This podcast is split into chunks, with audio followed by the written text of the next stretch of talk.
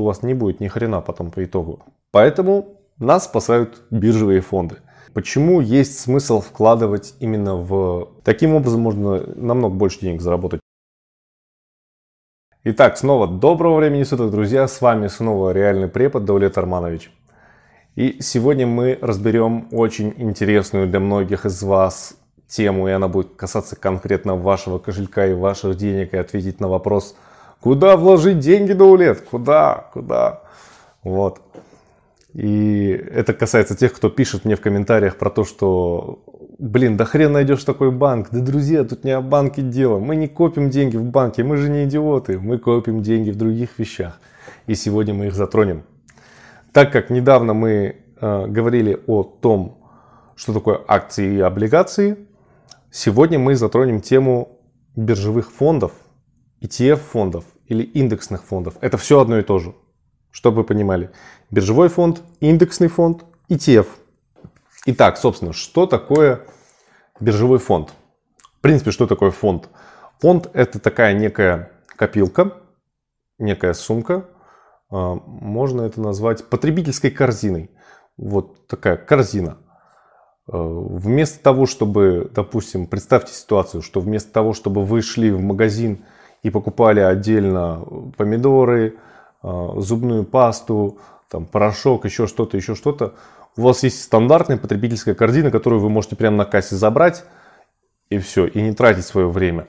Фонд это то же самое. В фонде уже собрано определенное количество э, акций или облигаций тех или иных фирм, которые э, должны избавить вас от нескольких вещей. Для чего вообще в принципе нужны фонды? Фонды придумывались для бедных, чтобы вход в рынок стал намного дешевле, чем он был когда-то. То есть за каждую сделку на бирже вы платите деньги. Допустим, если вы обслуживаетесь в ну, Interactive Broker, скажем, то комиссия будет составлять 0,00 с чем-то, но, допустим, не меньше 1 или 2 долларов. У брокера, у которого обслуживался раньше я, комиссия за каждую сделку составляла 2 доллара. При этом там минимум в месяц они там 10 долларов с тебя снимают, что довольно-таки дорого, но брокеров, ладно, чуть позже обсудим. Но, в общем, в чем суть? Каждое действие на биржевом рынке стоит денег. Соответственно, вот вы сидите такой, думаете, блин, вот пенсия там не за горами, там 30-40 лет осталось еще впереди, я сейчас молодой и как бы я не знаю, что будет. Я не, я не знаю, что будет через 40 лет. Откуда я могу знать? И когда вы с такой мыслью сидите, вы же не думаете, надо все вложить в Apple. Это означает, что вы вкладываете условно все свое будущее в одну компанию, в одну корзину. А как мы знаем, так делать нельзя. Все яйца в одной корзине – это залог э, того, что у вас не будет ни хрена потом по итогу. Так делать ни в коем случае нельзя. Поэтому необходимо диверсифицироваться. Что значит диверсифицироваться? Это распределять риски. То есть у вас 10 яиц, вы 10 яиц распределяете по 10 разным корзинам, даете их разным 10 людям. Таким образом, по итогу у вас будет ваш риск будет разделен на 10 человек. А, вот. Но, как мы помним, каждая сделка стоит денег. Соответственно, каждая диверсификация обходится вам дорого. Причем настолько дорого, что может по итогу выйти, что вы как бы в минусе. И именно для этого был придуман биржевый фонд. Это общий котел, в котором много долей разных компаний, и при этом за покупку одной доли индексного фонда вы платите как за одну сделку. Вы можете купить 10 долей разных фирм, и вы, запла- и вы заплатите, допустим, 10 долларов. Или вы можете купить одну долю индексного фонда любого и заплатите 1 доллар, в котором все вот эти фирмы есть, все эти 10 штук. Вот. А когда вам нужно купить 100 фирм или 500 фирм. Это же, ну, это огромные деньги. Только на комиссии. Поэтому нас спасают биржевые фонды. Это первое, от чего они нас спасают. От высоких комиссий брокера. Второе, от чего они нас спасают, это от недостаточной диверсификации. То есть они достаточно диверсифицированы уже вместо вас. И третье, от чего они нас спасают, от мысли о том, что мы профессионалы, друзья. Не я, и я думаю, что не вы, не являетесь профессионалами в вопросе того, какие компании станут богаче, какие компании станут беднее, куда есть смысл, куда нет смысла инвестировать. Поэтому мы не инвестируем в конкретные фирмы. Мы инвестируем в общую экономику. И сегодня мы разберем конкретно во что. Фонды существуют разные. Допустим, акции тех или иных компаний сравнивают, как правило, с самым основным американским фондом. Это S&P 500. Что такое S&P 500? Это Standards Poor's 500. Это рейтинг. Рейтинг 500 э, компаний с самой высокой капитализацией в Америке. Возможно, вы уже слышали про похожий индекс, он называется индекс Доу Джонса.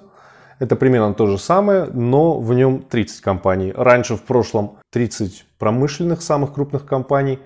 Сейчас это просто 30 наикрупнейших компаний в Америке. Также у нас есть Wilshire 5000.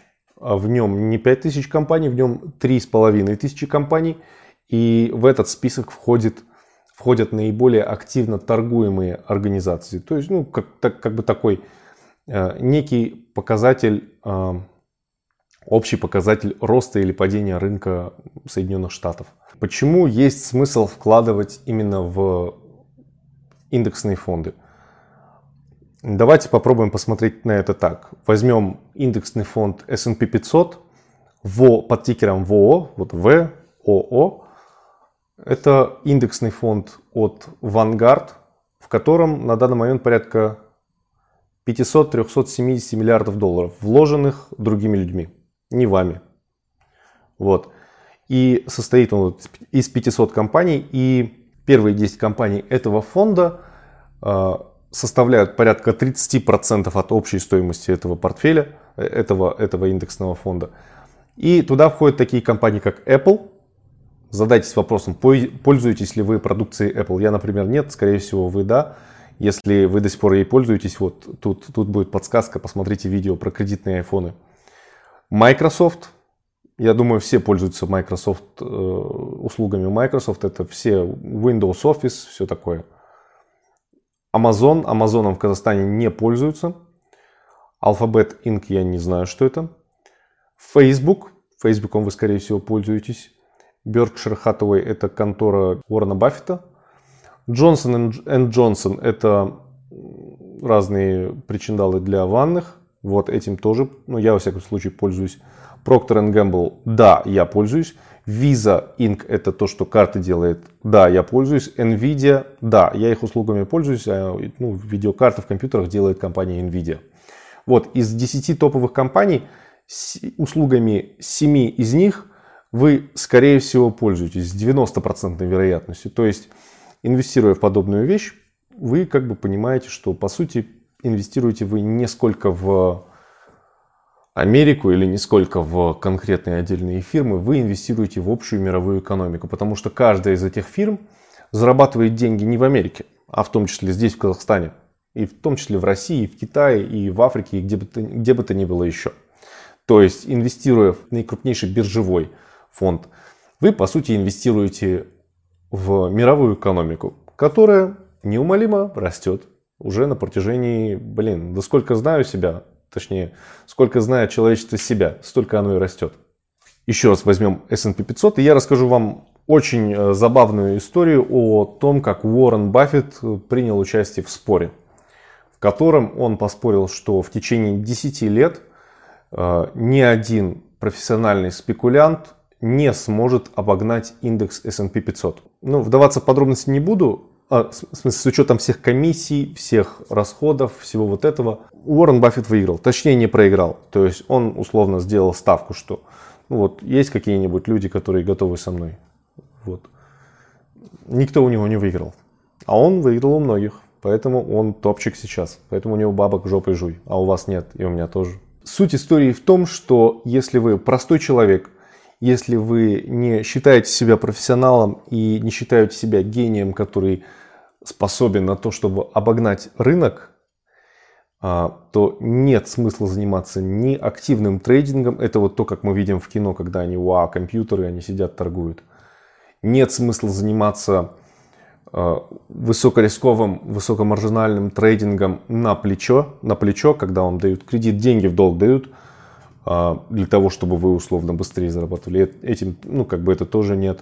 Наиболее эффективный вид инвестиций – это просто вложил в самые крупные инвестиционные инструменты и продолжаешь заниматься своей жизнью. Зарабатываешь деньги, там, занимаешься семьей, хобби. Главное, копишь, откладываешь и инвестируешь. Таким образом можно намного больше денег заработать, чем если вы предпочтете стать активным трейдером. За счет чего происходит такой большой, ну, постоянный на самом деле отрыв? Почему так много людей, трейдеров прогорает и почему так э, много инвесторов которые вложили и сидят, и вы, скорее всего, даже об этом не знаете, если какие-то из ваших знакомых это делают. Ну, во-первых, это как бы не занимает много времени, и на самом деле не, эта тема такая, она не стоит того, чтобы о ней много говорить, потому что там много особо и не расскажешь. Когда ты просто инвестировал в мировую экономику, ну да, инвестировал, ну блин, я не знаю даже в какие подробности здесь можно вдаться. А, такие вот, за счет чего происходит такой, такое сильное опережение э, индекса S&P 500 вот этих всех профессиональных, профессиональных трейдеров. Самое первое и важное на самом деле это комиссия.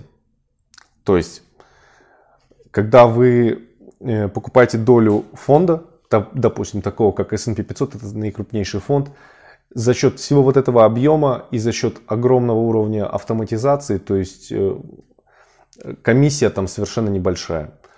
Допустим, с индексом ВОО, это Vanguard S&P 500, комиссия 0.03%. То есть вы вложили миллион долларов, ваша комиссия составит порядка 30 долларов. Если это S&P 500 от iShares – то комиссия там составляет 0.04%, и общий капитал, вложенный в этот фонд, составляет там порядка 200 миллионов долларов, а, миллиардов долларов, пардон. Соответственно, за счет такого колоссального объема денег там могут давать такие огромные комиссии.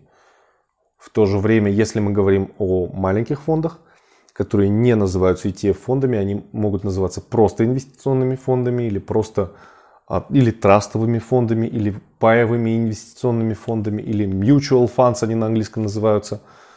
Э, в такие вещи люди так массово деньги не носят. И комиссии там могут ну, доходить вплоть до там, 3-4%. И, допустим, если у вас миллион баксов, то 3% это 30 тысяч долларов. Если мы берем, а, давайте возьмем большой промежуток времени. В год вы с миллиона долларов, инвестировав его, допустим, в обычный а, трастовый фонд или паевый инвестиционный фонд, вы будете, если комиссия 3%, вы будете платить 30 тысяч долларов в год. То есть 3%. С S&P 500, я как говорил уже, 30-40 долларов. Если это ВО, это 30 долларов. Это, это, если это IVV, то есть индексный фонд от iShares, то вы заплатите 40 долларов за год. Давайте попробуем это добавить немножко в калькулятор и посчитать, сколько уйдет на комиссии фонда, э, если мы увеличим вот этот промежуток времени инвестиционный там не на один год, а, допустим, сделаем 25 лет. Я, я вам просто, я все сам посчитаю и вам дам цифры сейчас. В общем, если у вас есть лям баксов через 25 лет, через 300 месяцев – при том, что вы не докладываете ничего и процентная ставка ваша составляет 10% годовых, а, вы накопите 12 миллионов 56 тысяч 945 долларов. Давайте вычтем 0.03. То есть это будет накопиться меньше. Накопится 11 миллионов 967 тысяч 596 долларов. Опять цифра будет тут. Я думаю, их даже можно сравнить. Случае же, если, допустим, ваш средний показатель доходности составляет 10%, а комиссия у вас 3%, при 3% комиссии ежегодной от, э, допустим, паевого инвестиционного фонда или там какого-то трастового фонда, при 3% комиссии вы заработаете больше, чем в два раза меньше за 25 лет. То есть у вас будет уже 5 миллионов 725 тысяч 418 долларов. Вы это можете сами проверить Зайдите на калькулятор сложных процентов, сами все посчитайте.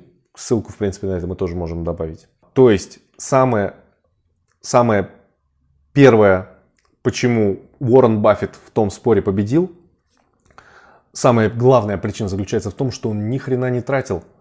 Он не торговал, он просто вложил денежки и забыл. Потому что, как мы помним, каждое действие на фондовой бирже стоит денег.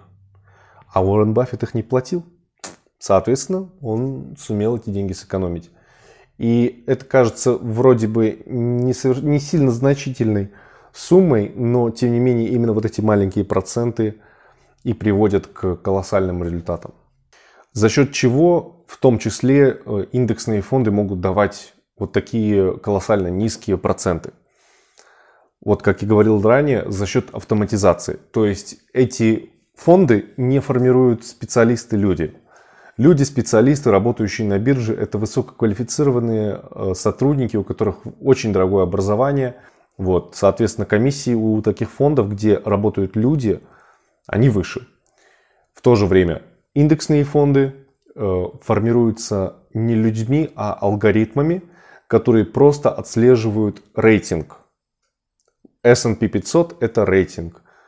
Wilshire 5000 это рейтинг. И алгоритм просто отслеживает эти рейтинги и просто копирует их. То есть для этого не нужен отдельный человек, который будет сидеть в костюме и приходить в, там, в 9 утра и работать. И которому мы с вами будем платить зарплату, чтобы он кредит свой за iPhone гасил. Опять-таки, насколько бы люди не были образованными, они совершают совершенно людские ошибки. Они испытывают эмоции, соответственно, когда все плохо, они могут начать паниковать и все продавать.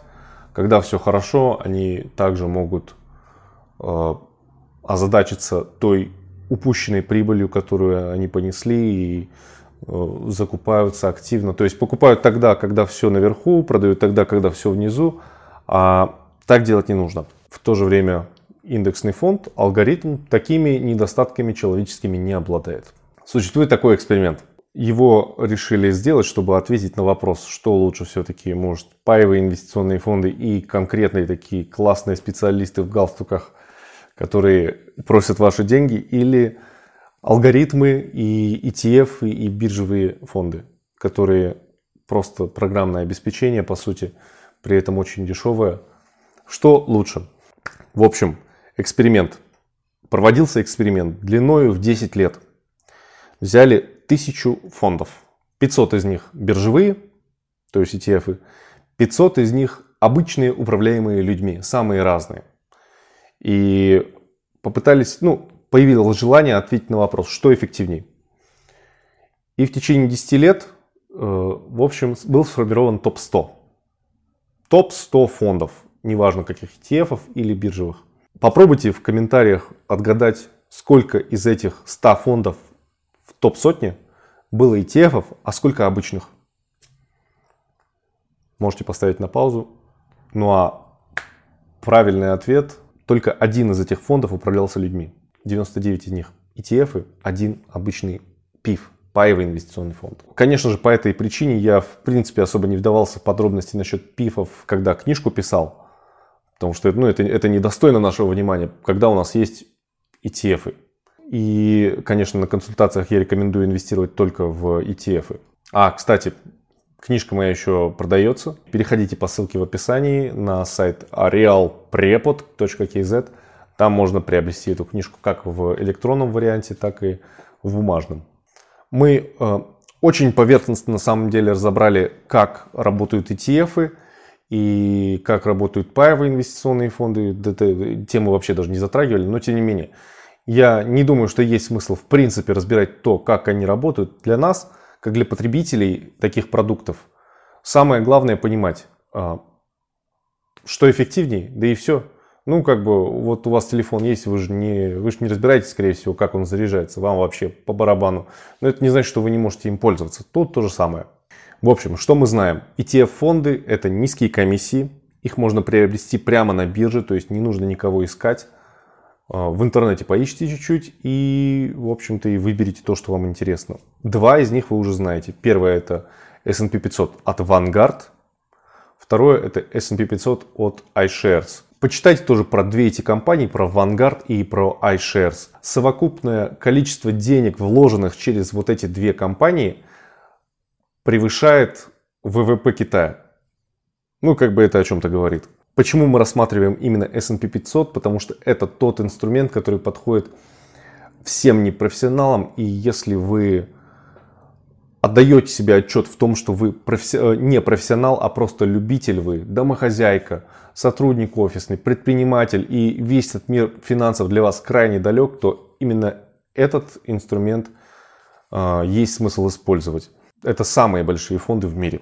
А, если вам кажется, что вы профессионал, вы все-таки предпочитаете брать отдельные акции, можете посмотреть наше видео про акции. Я его здесь, а вот здесь вот я его тоже прикреплю.